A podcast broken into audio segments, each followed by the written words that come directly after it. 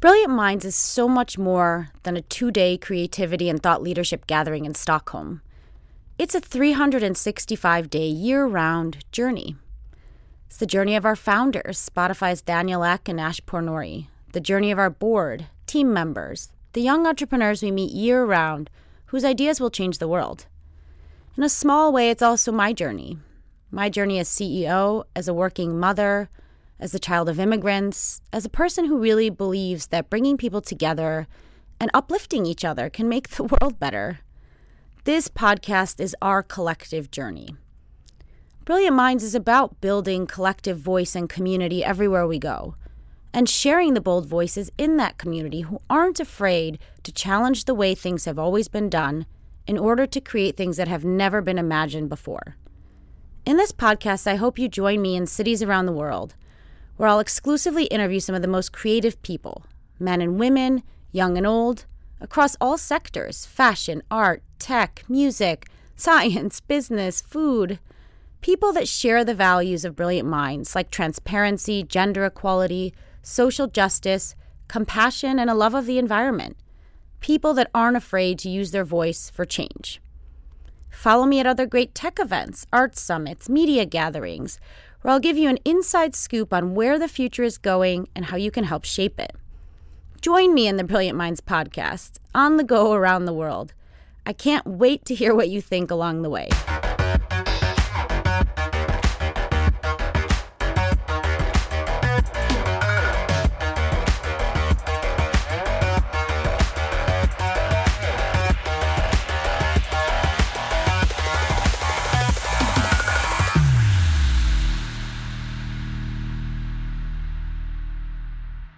Right. So we are here at CSIS with Nina Easton, who is a just fantastic someone I admired for, for a long time. I actually had many, many friends when I was moving back to Washington who told me I have to find you. Luckily, my father in law works at CSIS, so it was not too hard, and I scouted you down, and we finally made it. Well, I hope you're not disappointed after all that. Oh, my. It's only, only elevated after we've been talking for a few minutes. well, it's minutes. an honor to be here. This is really terrific. You're, you're doing um, real gangbusters with this and all of your other Thank projects. Thank you, Nina, so, so much. Really and it great. was really what you've been doing. Um, I think it was about a year, right when we moved back, we had some event here with the family, and one of my father-in-law's young assistants said like I've, I've listened to your podcast you have to we're so proud of nina easton's podcast at csis you know not many think tanks do podcasts and this is really cutting edge and i started listening then and I loved kind of the emphasis on on women in diplomacy. I mean, it can become a bit canned now, especially with everything that's happened in this election. But you and I both agree, and I think many people agree that women's voices, especially in foreign policy, especially with the geostrategic situation today, are more important than ever. So you have so much to touch on, but I want to start with kind of present then we'll go backwards. And and tell me how did how did the idea for the podcast come from? I mean you've been interviewing amazing people. You're a renowned journalist yeah. for many years. So give me give me the podcast story well, the podcast story grows out of my fortune story. Um, so I'll talk about that a little bit. I'm, a, as you said, a long time, 35 years in the media. Um, and uh, the last 10 years I've been with Fortune magazine. But a big piece of that has been helping organize Fortune Most Powerful Women mm-hmm. events. So this brings together leading women in business, in philanthropy, in government, in the arts and we uh, we have a signature big event in the U.S., but mm-hmm. we also have events in the in London and in Hong Kong. Uh, I'm in charge of both of those. I'm uh, chair of Fortune Great Most spots. Powerful Women International, and I have to say the just the just that sense of um, energy and community and creativity that comes out of women coming mm. together is truly inspiring to me. My husband always says, "You always come back from those events and you're you're just so high. It's so great." And yeah. I, I just so um, doing that that has sort of you know started the itch I've always had for empowering women. Although I have to say, I'm not keen on the word empowerment. Can we come up with another word? What can we say? I don't know. I we really just, like, struggle. help help women. Um, you know, pay it forward. Highlight I guess is how or give back. Yeah, whatever. So, um, and I've always had that itch. Um, I was at the Harvard Kennedy School as a fellow, and I and I was assigned um, some graduate students. And yes, I, I, love the guys, but I really have loved some of these women students um, who I became a mentor to. So that's by way of background. Um, and I love foreign policy. I wrote a column in Fortune magazine about global economics. Mm-hmm. I've been on air, uh, on television, covering not just on U.S. politics but foreign policy for you know, 15 years or so. So those are those are things that I have have a passion for. And so I came to CSIS with uh, one of the top officials here, Andrew Schwartz, and I came up with an idea. And it was really simply to amplify the voices of women in foreign affairs and not to dwell on gender because we don't. We don't dwell on gender at any of our uh, whether it's we have live events with top mm. officials and we have a podcast as you very kindly pointed out on itunes. Um, but the point is to draw out and find women who are really smart on issues. So our podcast um, again itunes podcast it's called smart women smart power. And it um, and you know it's everything from what makes Putin tick to mm. what's next for Brexit to it's just but it, it's um, talking to women experts on this. Um, smart women, smart power. Of course, CSIS uh, is the uh, I gave birth to the term smart power, and the point of that being that there are other. If you look in the arsenal of foreign policy, uh, there's lots of ways to exert power. It's not just military; it's economic, it's it's social, it's um, civil institutions, um, and it's also in this case women. So one of the things that I've been very keen and aware of uh, is that women. It's not just about human rights anymore; it's actually an economic issue, and women. Um, there's studies now that show if women are included in an economy, your GDP actually goes up.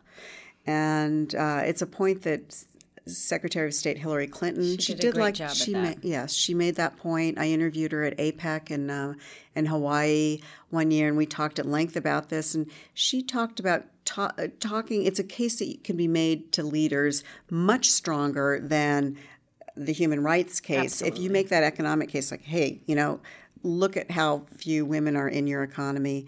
If you bring women into the conversation and bring women into the, the economy and bring their talent in, mm. um, it will boost your GDP. And of course, um, Prime Minister Abe in Japan's uh, made that the core yeah, of his message. exactly. Uh, so I think I think there are leaders around the world uh, getting that message, if slowly. I mean, and that's the point I want to kind of also push on a bit because it seems like, you know, when I was graduating from college, I mean, we were talking about this and it seemed self evident. And then, you know, Hillary had economic statecraft.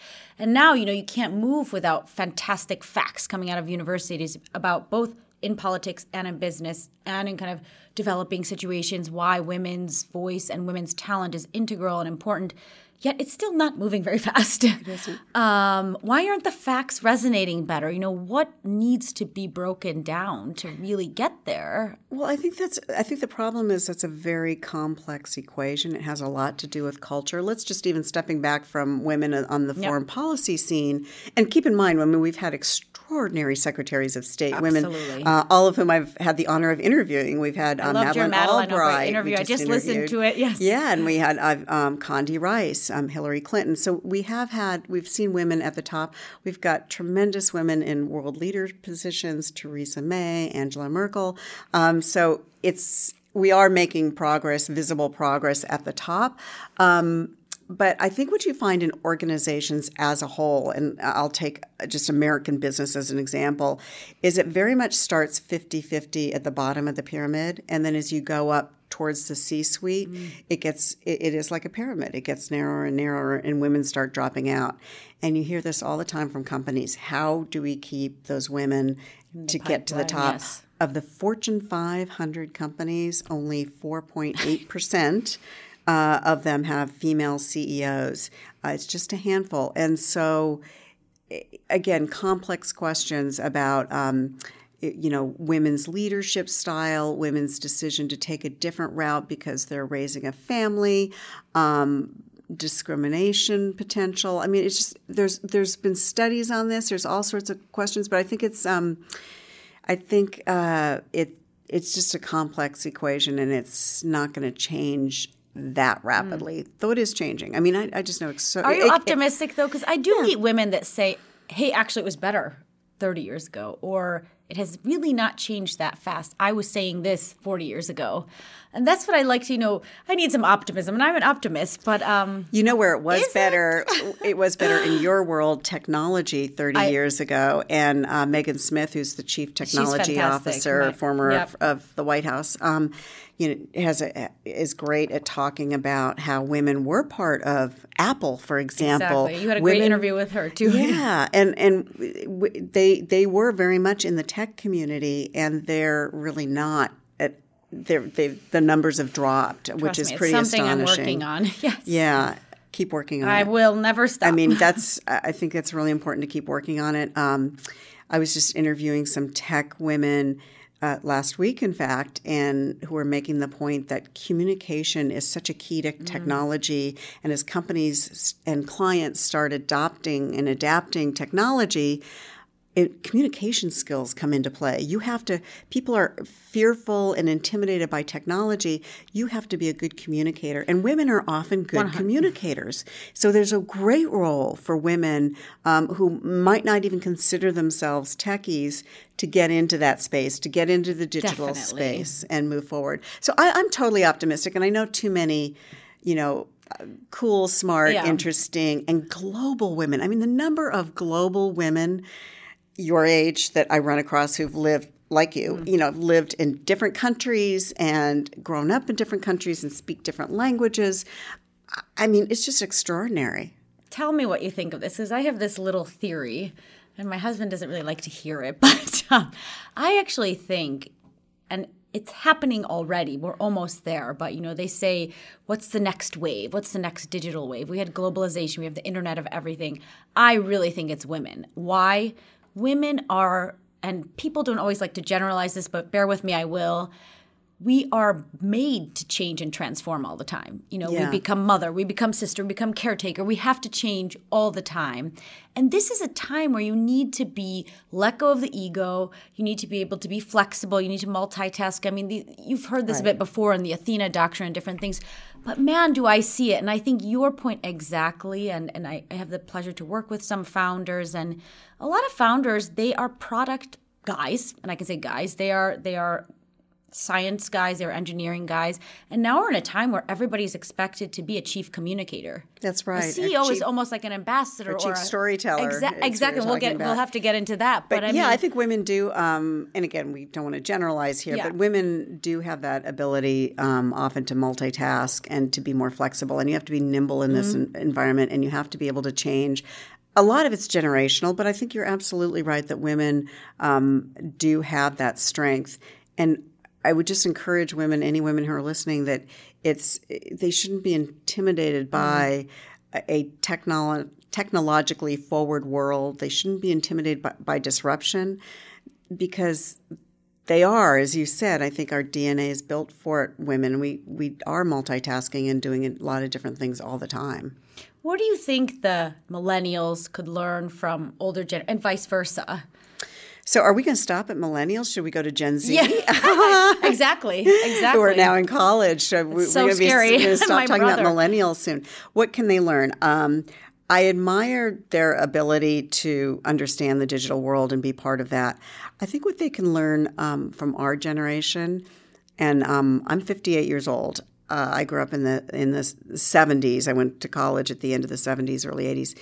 I um, I think that they could learn focus and depth, and I think that's, one of the point. that's one of the biggest uh, things about today's environment that troubles me, particularly in the news media, but all over.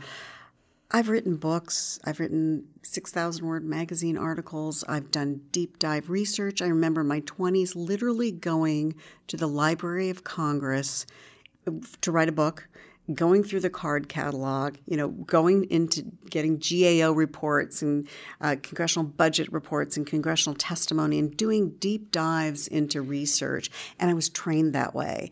And I did another book about the rise of the conservative movement, Gang of Five. That was based on Fantastic archival book. research. Thank you. Archival research, you know, 300 interviews, just that um, depth that you don't really get anymore. And people, I know people don't have the appetite for it. Consumers don't necessarily have the appetite for it. But I hope it's not going to become a lost art. I don't think it will because a lot of books uh, a lot of books that do incorporate that still sell. I mean, coming back. It's coming back. I mean, you know, books on the founders. Um, you know, the Ron Chernow's book on Yep. Hamilton became a Broadway hit. You know, so then everybody's reading his book on on George Mm. Washington, which is fabulous. I just read um, Boys on the Boat, which is an amazing narrative story about the Olympic on um, team. yes. Yeah, the Olympic rowing team out of the University of Washington um, in the in during the Depression and fighting and, and competing against Hitler's team in the 36 Olympics. but the point of it is, it was a tour de force of research. So and and it was popular and it sold and people bought it. So I think there are still people doing it in book form. I'm troubled by in the news media how little you find that. It really is about Twitter. Uh, it's about clicks, getting clicks. It's about you know just being fast and dirty and not necessarily being deep. Are you worried about that though? Because I think that there, as there is a movement like Gen Z, you know, my they're actually seeking, like they're going off of Facebook. They're seeking to have more information, especially in today's political environment, um, when there's a lot of lack of trust in institutions. So they're looking for trust and belonging somewhere. I, I, I, I agree that you can get a deep dive read, um, not just from the newspaper. You can get it off of Facebook because somebody sent the the article around, and that's clearly what a lot of people do. I mean, I know my um, I have two sons in their twenties. I know they they consume a lot of news via social media, but it's links back to newspapers and serious um, and serious, even sometimes like academic research. But um, but I I think there's still a danger in that in that we are all uh, siloing ourselves into sources of information that we like that's like us. We, it's sort of self selection. We sort of stay in the bubble more, and it's not. Uh, I think if you read a newspaper, if you force yourself to read a newspaper from cover to cover, which by the way I do, I get on an airplane and I buy. I love I buy that. all the hardcover newspapers. Um, I buy it, you know, in paper, and I sit there like f- flipping through it on the on the airplane because you don't you miss a lot when you don't read it the whole thing. Um, and I think the same thing with magazines and and obviously with books. But uh, so It's a bit worrisome though because the whole tech movement that is also good in so many ways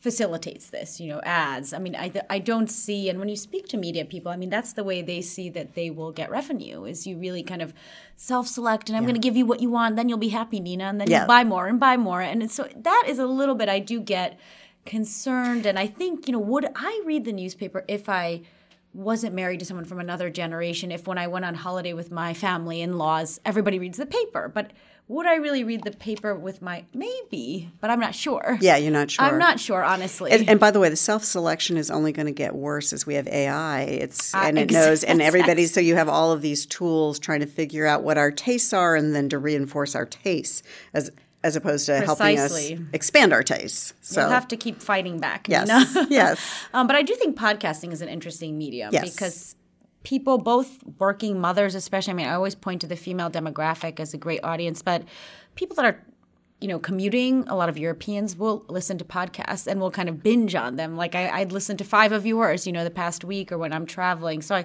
I have some faith and it's a bit more raw and personal feeling. yeah. Um, I love podcasts too, and I've always thought I've always thought even just radio in general has tremendous potential. You know, we- here we have NPR, and um, Exactly. and I've always thought that that has such potential. To tell stories and to get deep messages across, and so to see it turn into podcasts, which is kind of a form of radio, radio with a playlist. Yeah. Love that. Yeah. Love that. Yeah. Absolutely. I think part of the solution, as, as we're discussing, or what I find really interesting about you and people like you, is this um, non-siloed effect. I mean, you really sit on the cross section or bridge of, you know, academia, politics, and business. And I wonder, you know, just slightly going back to women, or or perhaps opening it up, you know. What can the political world learn from the business community and vice versa? I mean, you do all these interviews. You've met so many interesting CEOs and politicians. You know, are the challenges similar? Are they different?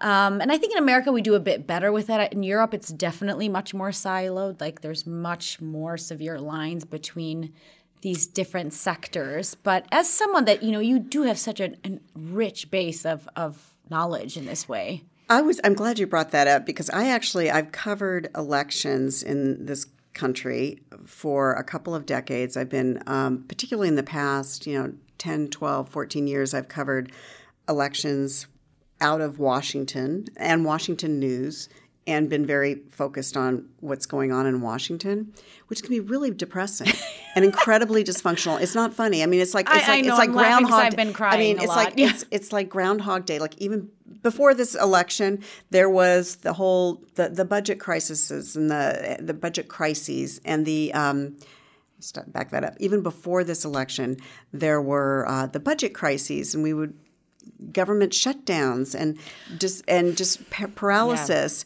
and it really is like groundhog day and there's no ability to find common ground and there's a there's a negativity. Step outside that which i'm able to do at our fortune conferences whether it's we have this brain something called brainstorm tech which is high tech people. We have our women's conferences. I'm um, co-chair of something called the fortune global forum. And there's so much energy, innovation, and optimism in business. Let me give you one example. Last November, as the lead co chair for the Fortune Global Forum, I helped bring uh, a select group of global CEOs to the Vatican. And these That was fantastic. I followed was- that, and I knew people that went there. it was so sorry to interrupt, but it was great. uplifting because these CEOs were tasked with coming up with a social compact to create a more inclusive global economy, which is what Pope Francis has been calling for, as we all know. And they were tasked with coming up with the details of a basically a promise to this Pope that the private sector will move in this direction. We sat in rooms divided by topic energy, the environment, global health, food and water, with these very big name CEOs mm. worth a lot of money running huge companies. There were no handlers in the room. We only had research experts, like the head of the Rockefeller mm-hmm. Foundation, for example, was in my one of my groups. And um, they they sat there and they crafted these promises. We presented them to the Pope.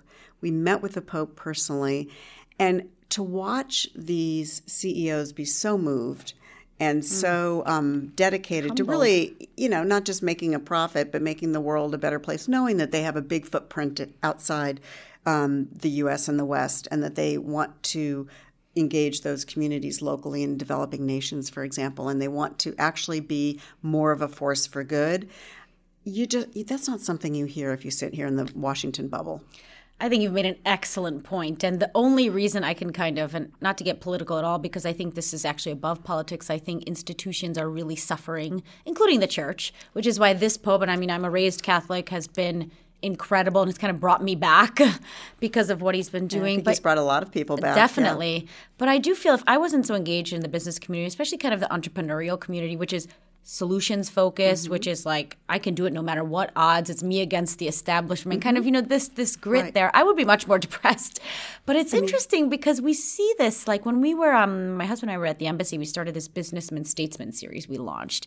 We would have like uh, Muhtar Kent, but also Blake Mycoskie and Jeff Immelt and have groups of, you know, politicians and, and people really talking about these issues. And that's when it dawned on me, and I was like 26, 27 at the time, that this is where I really believe the business community will have to not necessarily replace, but really push Right. government. Because as you said, can you imagine being a diplomatic couple and we had to explain a government shutdown in Sweden, where it's like a consensus oriented society? You know, it was unbelievable. I think that Congress was the do nothing, I mean, worse legisl- lack of legislation as compared to the do nothing Congress of like 1921. I mean, it was just awful and continues to be that way. And what I always like to say is in Silicon Valley, they talk about dynamic disruption.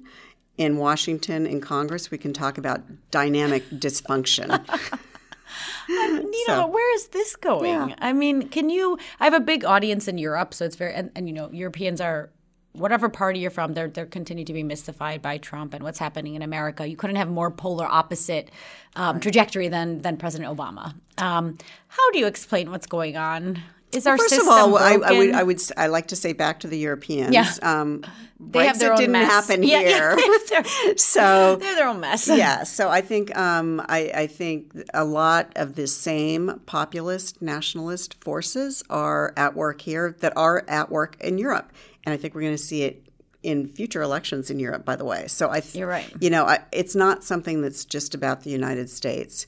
Um, what's happening here? I mean, uh, we we have a situation where um, a lot of people have been left behind in this economy. And I think that was very much a force behind um, Trump's election. Uh, it's I like to remind people he won by a football stadium of people across three states in the Electoral College, and um, and Hillary Clinton won by three million votes. And I don't say that as a partisan. I say that simply to make it. We shouldn't. We shouldn't. Um, you know, swing too far one way or the other. Um, this country is a couple of things. It's incredibly diverse. The demographics are changing in favor of diversity. It's you know the the millennials are the largest, um, the largest living generation, and it's a huge. It continues to be a huge force in this country. So you can't write that off.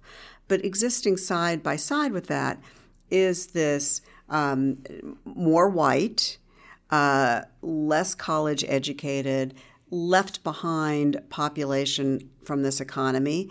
And it's not just, I've seen some studies that show it's not just a it's not just about the the economics or the income. It's also about um, communities that have just been hurt. Um, you know, there, there's there's things like high rates of drug addiction, high mortality rates, uh, and those kinds of communities have been not helped by globalization.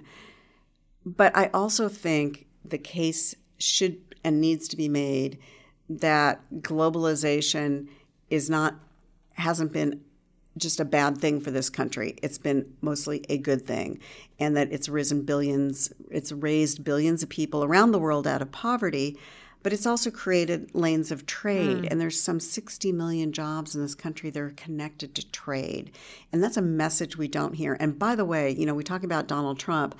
Hillary Clinton took on a lot of the Bernie Sanders message and was not uh, was not extolling free trade. So the TPP, for example, would have she would have tabled that. Now her allies argue that they would have renegotiated pieces of it and put it back on the table. Nevertheless, um, there's a big uh, chunk of this country, both left and right, that's incredibly skeptical about trade. But the case hasn't been made. They don't understand it. Yeah. The case hasn't been made. I mean, we are an exporting nation. So is this a particularly, would you say, unique moment? Has this happened for, or is this cyclical and maybe people are getting overly dramatic about? But dramatic is not the right word um, because it is a time of anxiety. But you hear some saying, "Look, this happens." It happens in history. it's mean an economic downturn. Yeah, just the political feeling, the populism everywhere. I Or is think- this I think unique it- and we should be worried? I think it's unique in that I don't think we've ever seen a president like President Trump. This is something, um, you know, when we talk about disruption, disruptive forces out there in, in the economy, this is a, a disruption to, to Washington that I don't think we've uh, encountered in modern times. I mean, certainly going back historically. So, yeah, it's. Um, I think it's very significant and very distinctive and it has a lot of people rattled. I think that's fair to say. Uh, it's rattled a lot of people. I want to move to a topic we both love, which is entrepreneurship. So, a little bit away from politics, closer to entrepreneurship. You've recently kind of taken a new, exciting entrepreneurial venture with your partner, Patty Sellers. And, you know, I always say, I, as, as a child of two immigrants um, from Eastern Europe, I grew up in Chicago from a young age. It's not just because I landed in Sweden, that's a big tech place, but I always saw entrepreneurship as a form of empowerment. I mean, the immigrants in America integrated because of entrepreneurship. And my parents worked full time jobs, were engaged in politics, and were starting companies and businesses and buying real estate. And it was really amazing. And, you know, I've always seen now, I think we're at a stage where we hear these amazing statistics of because of the internet and because because we have digitalization, women can work from home or they can do it on flexible timing. You see this surge of, of female entrepreneurs. Yeah. I mean, women are starting businesses at twice the rate of men. And I think if I'm correct, the statistics prove that female run businesses actually survived much better through the recession. They were leaner, they were kind of more fiscally responsible. So I say all that with the vein that you are in 2016, so last year, mm-hmm. started a new venture kind of focused around this concept of storytelling, which I want to talk a little bit more about. But tell me about that and why you decided to do it and how's it going? Well, thanks for that intro. Yeah. Um, yes, we, uh, after 35 years uh, as news media personalities, my fo- fellow uh, former senior editor at Fortune, Patty Sellers, and I started Sellers Easton Media. Um, and by the way, just a, a, note to women so we were looking at names for our com- company, and uh, we ran into some trademark issues on some names. And um, so we finally thought, let's just name it after ourselves. All the men said, yes, that's what you need to do. they were the ones who were boosters for that. So we thought it was sort of a we thought it was just a point of power to name it after ourselves. What we are is a private storytelling company um, designed to capture the legacies of people who have made an impact, mm. uh, whether in business, philanthropy, and so on. And the idea is that there's so many incredible stories out there about people who have helped build this country and other countries that aren't told. So, um, you know, you might we we just saw the Warren Buffett documentary mm-hmm. on HBO. Well, not everybody's Warren Buffett and going to have a big documentary made on him. Nevertheless, there are there are people who've Absolutely. built institutions. And as my partner likes to say, Patty likes to say, nobody was born great. I mean, they did, they built enterprises against headwinds, against doubters. It wasn't easy. They might have gone bankrupt. They might have to immigrate here, whatever. Whatever your story is, it's an incredible story. Um, there are incredible stories out there to be told by leaders, by people who've really made an impact. And so we um, we craft um, bio small short bio documentaries based on our interviews and uh, put it together in a with B roll and photos and all in a in a um, in a nice film that you can either have live online so that mm. it's searchable by historians as well as your grandkids. Absolutely. So you actually you, you, might have played a role in some piece in history and no one knows that about you and you know it's findable or you might just want it for your your children, your grandchildren, and, and you might be very private, but you want to pass down that not only your legacy but life lessons to the next generation. So we do that both in film form and we do it we do an illustrated memoir as well where we'll write a piece. We don't do full-fledged autobiographies, but we'll do like a 10,000 word beautifully reported piece with um, in a book, a self-published book with photos and so forth. So it's been um, that's cool. It's been a very cool venture. Um, we, I think, having been around these women at our Fortune conferences who run their businesses and take risks, um, we were like, why not us at this period in our lives? I felt like there's another chapter left in my life after oh yeah all these years Many. in the media. So. According to Google, apparently, you know, we'll all be living to 200 yeah, very soon. Right, but our brains won't. yeah, we'll, we'll have some kind of half function, so we'll see. Yeah, what has been the best part of running your own company, and what's the hardest? Because sometimes it's easy. Like I, I always laugh, but you know, kind of people will say, "Oh, you should work from working from home or working for yourself." That's great. Yeah, it's not easy either way, you know. And so there's it, pros and cons. So the best, I think, the best part is it is being your own boss, Freedom, honestly. Yeah. But your boss is also your client, so you're never you're, yeah. never your own boss. Um, I liked the best part is having a partner that I trust, uh, that I've come to appreciate on so many levels and we're both strong personalities. Mm. I mean, it's mm. it, eh, you know, it, it, wasn't necessarily going to be ideal, but I think we've been in all, all these situations since we opened. Uh, been about nine months now, um, and uh, you know, face a lot of challenges together and really appreciate each other's strengths and weaknesses. So I really, um, that's really fun. The challenge, um, the challenge is we are doing something completely new. Mm it's not it's not like something that's out there and people say, "Oh, I see you know, so and so did this. Mm. Um, I need it too. You kind of people you have to convince people of the need, even though we know that there is a need, um, and we believe that people should be capturing and preserving their legacies and passing them on. But because it's we're in a totally new sphere of offerings, um, it's just it's a new. Uh, it- we're carving new ground, and that's truly a challenge. Yeah. Are women good at telling their own stories? And are we even kind of allowed to? Or That's fu- is that it's- promoting yeah. yourself too much? so I don't think they are good at telling their own stories. And I've had um, CEOs say things like, "Don't be that forgettable woman at the table taking notes." Uh, you know, women do need to lean forward in their image as much as anything. And their, and one of the things we've started are essentially video resumes for women who want to get on boards or want to become CEOs. Because, well, first of all, resumes are yesterday's news, Yes. right? In the digital age, who like is going to like you know plow through a resume, but a video I think enables if it's done at with the right hands, like so, because we've interviewed so many people on stage and in print and on video, we know how to get people's stories mm. Out. We help them get them out. So I think if we we help people tell their story on film, and then you cut that down to kind of like a video resume, a short video resume, I think it, it's very compelling and. It's been interesting because women do need help doing that. And it's Absolutely. it's so hard because I don't want to put the onus on us. I will say, my God, the shit that rains down on me sometimes, like don't don't you know because I I will be self effacing, like don't cut yourself down in a speech and make fun of yourself, but then you know. You're really promoting yourself too much. Don't be high. Don't be low. I mean, it's. I think Sheryl Sandberg wrote this like with Adam Grant, you know, about a year ago. It's a it's a dance. It's lean It in, lean out, lean side. You know, That's exactly right. And I think it's, it is it's exhausting dance. sometimes. And I think the other thing that has come up in conversations about this is that should a woman show vulnerability? And people, Exactly. we're all told now in storytelling, show vulnerability, show authenticity.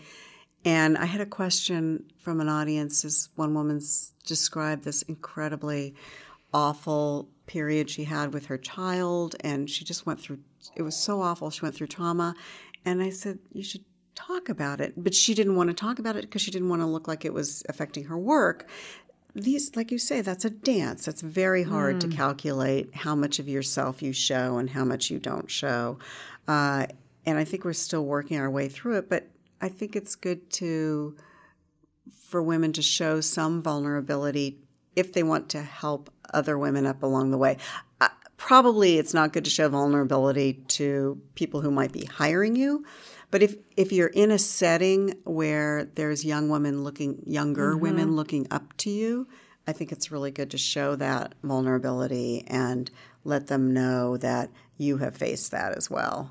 I think it's it's you know I want to poke further into this. I think it's definitely something you see that's you know beyond prevalent in DC, especially. And my my sister in law Mika does a lot of these panels and things, and we used to laugh like for years. Like you'd get four women and they're perfect. They're perfect. They rose very easily. They're in Congress. They have 17 kids, and they do it perfectly. Right. Nothing. And you know, Mika's total other extreme, and so am I. We always talk about like, oh my God, you know, when I fainted here, or when you know my child did this, and usually I think almost always it works to be authentic, but you do have to be careful because you do get that like she's hysterical, Right. she's neurotic. I think that's know? exactly right. So I guess I, I come back to it and say, you know, if you were to advise, you, you answered this a bit already, but first, how would you advise young women? Also, but how do you kind of uh, regulate regulate it yourself? Do you talk about your failures? Um, do you talk about your weaknesses publicly? Oh, I have none. I know. I, I can tell. This is why. I certainly do. I talk about them with my, you know, with trusted people, with younger women. Uh, I love being around students, and and one of the things that I always say, and it sounds like you use a four-letter word. Do you- go for it. Are you serious? Oh yeah, this is. so a I was in this. Yeah, please. So I was in a. Uh, I was in a uh, setting at Harvard with uh, this room full of seventy William women. I was in this room full of women at Harvard, 70 women sort of hanging off the rafters, wanting to know, jam packed room. It was myself and another woman, and they wanted to, uh, they basically wanted to know that path. That path, especially since they're at Harvard. they want to know that path to success, like that you're supposed to draw the line for them. And I said to them, you know what? the main thing to know shit happens. And, you know, in my case, I went through a grueling divorce, uh, really tur- upended my life. Yeah. And that was a difficult moment, but it changed me. I got over it. I got up, I dusted myself off, and I moved on. And I had two little kids at the mm. time. It wasn't easy. Yeah. And so th- you can't regulate everything in your life. And then the other thing that's happened on a more recent level is the news media has been completely disrupted. Mm. And the life, if you had asked me 10 or 12 or 15 years ago what I would be doing, I'd say, well, I'd probably still be doing TV commentary. I'd be doing these big, beautiful cover stories in, in Fortune. I'd be writing a column. And there's no appetite for those kinds of writings anymore. So it's, uh, you've got to be able, you've got to be nimble. My advice to women is to be nimble to change with the times and to know that your path is not going to be set in stone. It's going to change. Take advantage of the opportunities. Be willing to take a risk. Uh, it, it'll all work out in the end. What's your secret? Why are you? I hate that question sometimes, but what are the set of decisions or the set of forks in the road that have gotten you to where you are? And you know, you may not want to say, but I can say, you know, as an extremely, you're extremely successful, kind of well-known journalist, activist, ever, you know, very, very successful woman. Um, what do you think, either about your own personality or about kind of your life arc, got you to this place where we're sitting right now? Well, I'll I'll actually borrow what Madeleine Albright said to me last week, which is um, obviously I'm no Madeleine Albright, but um, I work really hard, and she said I it's what she said the same thing. I work really hard. Uh, I read a lot in my profession. I um, you know, it's important as it, the level of journalist I was. I mean, you you need to read a lot, um, and I uh, I prepare, and you know, I, I have a vision for where I want to go. I mean, you're very busy. So as I as I say, rattle your ear off here. Um, I'm going to turn it around on you as you work on people's legacies and storytelling. What do you want yours to be? Well, I would love to be known as somebody who who told great stories, and I don't just mean my company. I mean as a as a author and a magazine writer and a journalist. I would like to be known as somebody who um, told great stories that impacted other people's lives, um, who brought. Uh, I, I always thought of myself as a journalist as somebody who challenged conventional wisdom. I never just said that what you expected to say. I, I always challenged conventional wisdom. Um, so I I guess I want to be known for that. And then I want to be known for paying it forward with women. Um, when I retire, I want to be teaching girls in a in a high school or young women in a college in a place where the windows aren't open to the world and you can actually and I can open that window to them because I've I've watched that process and there's nothing more fulfilling than seeing a young woman or a teenage girl open that window and see that she has opportunity ahead of her that she didn't see before.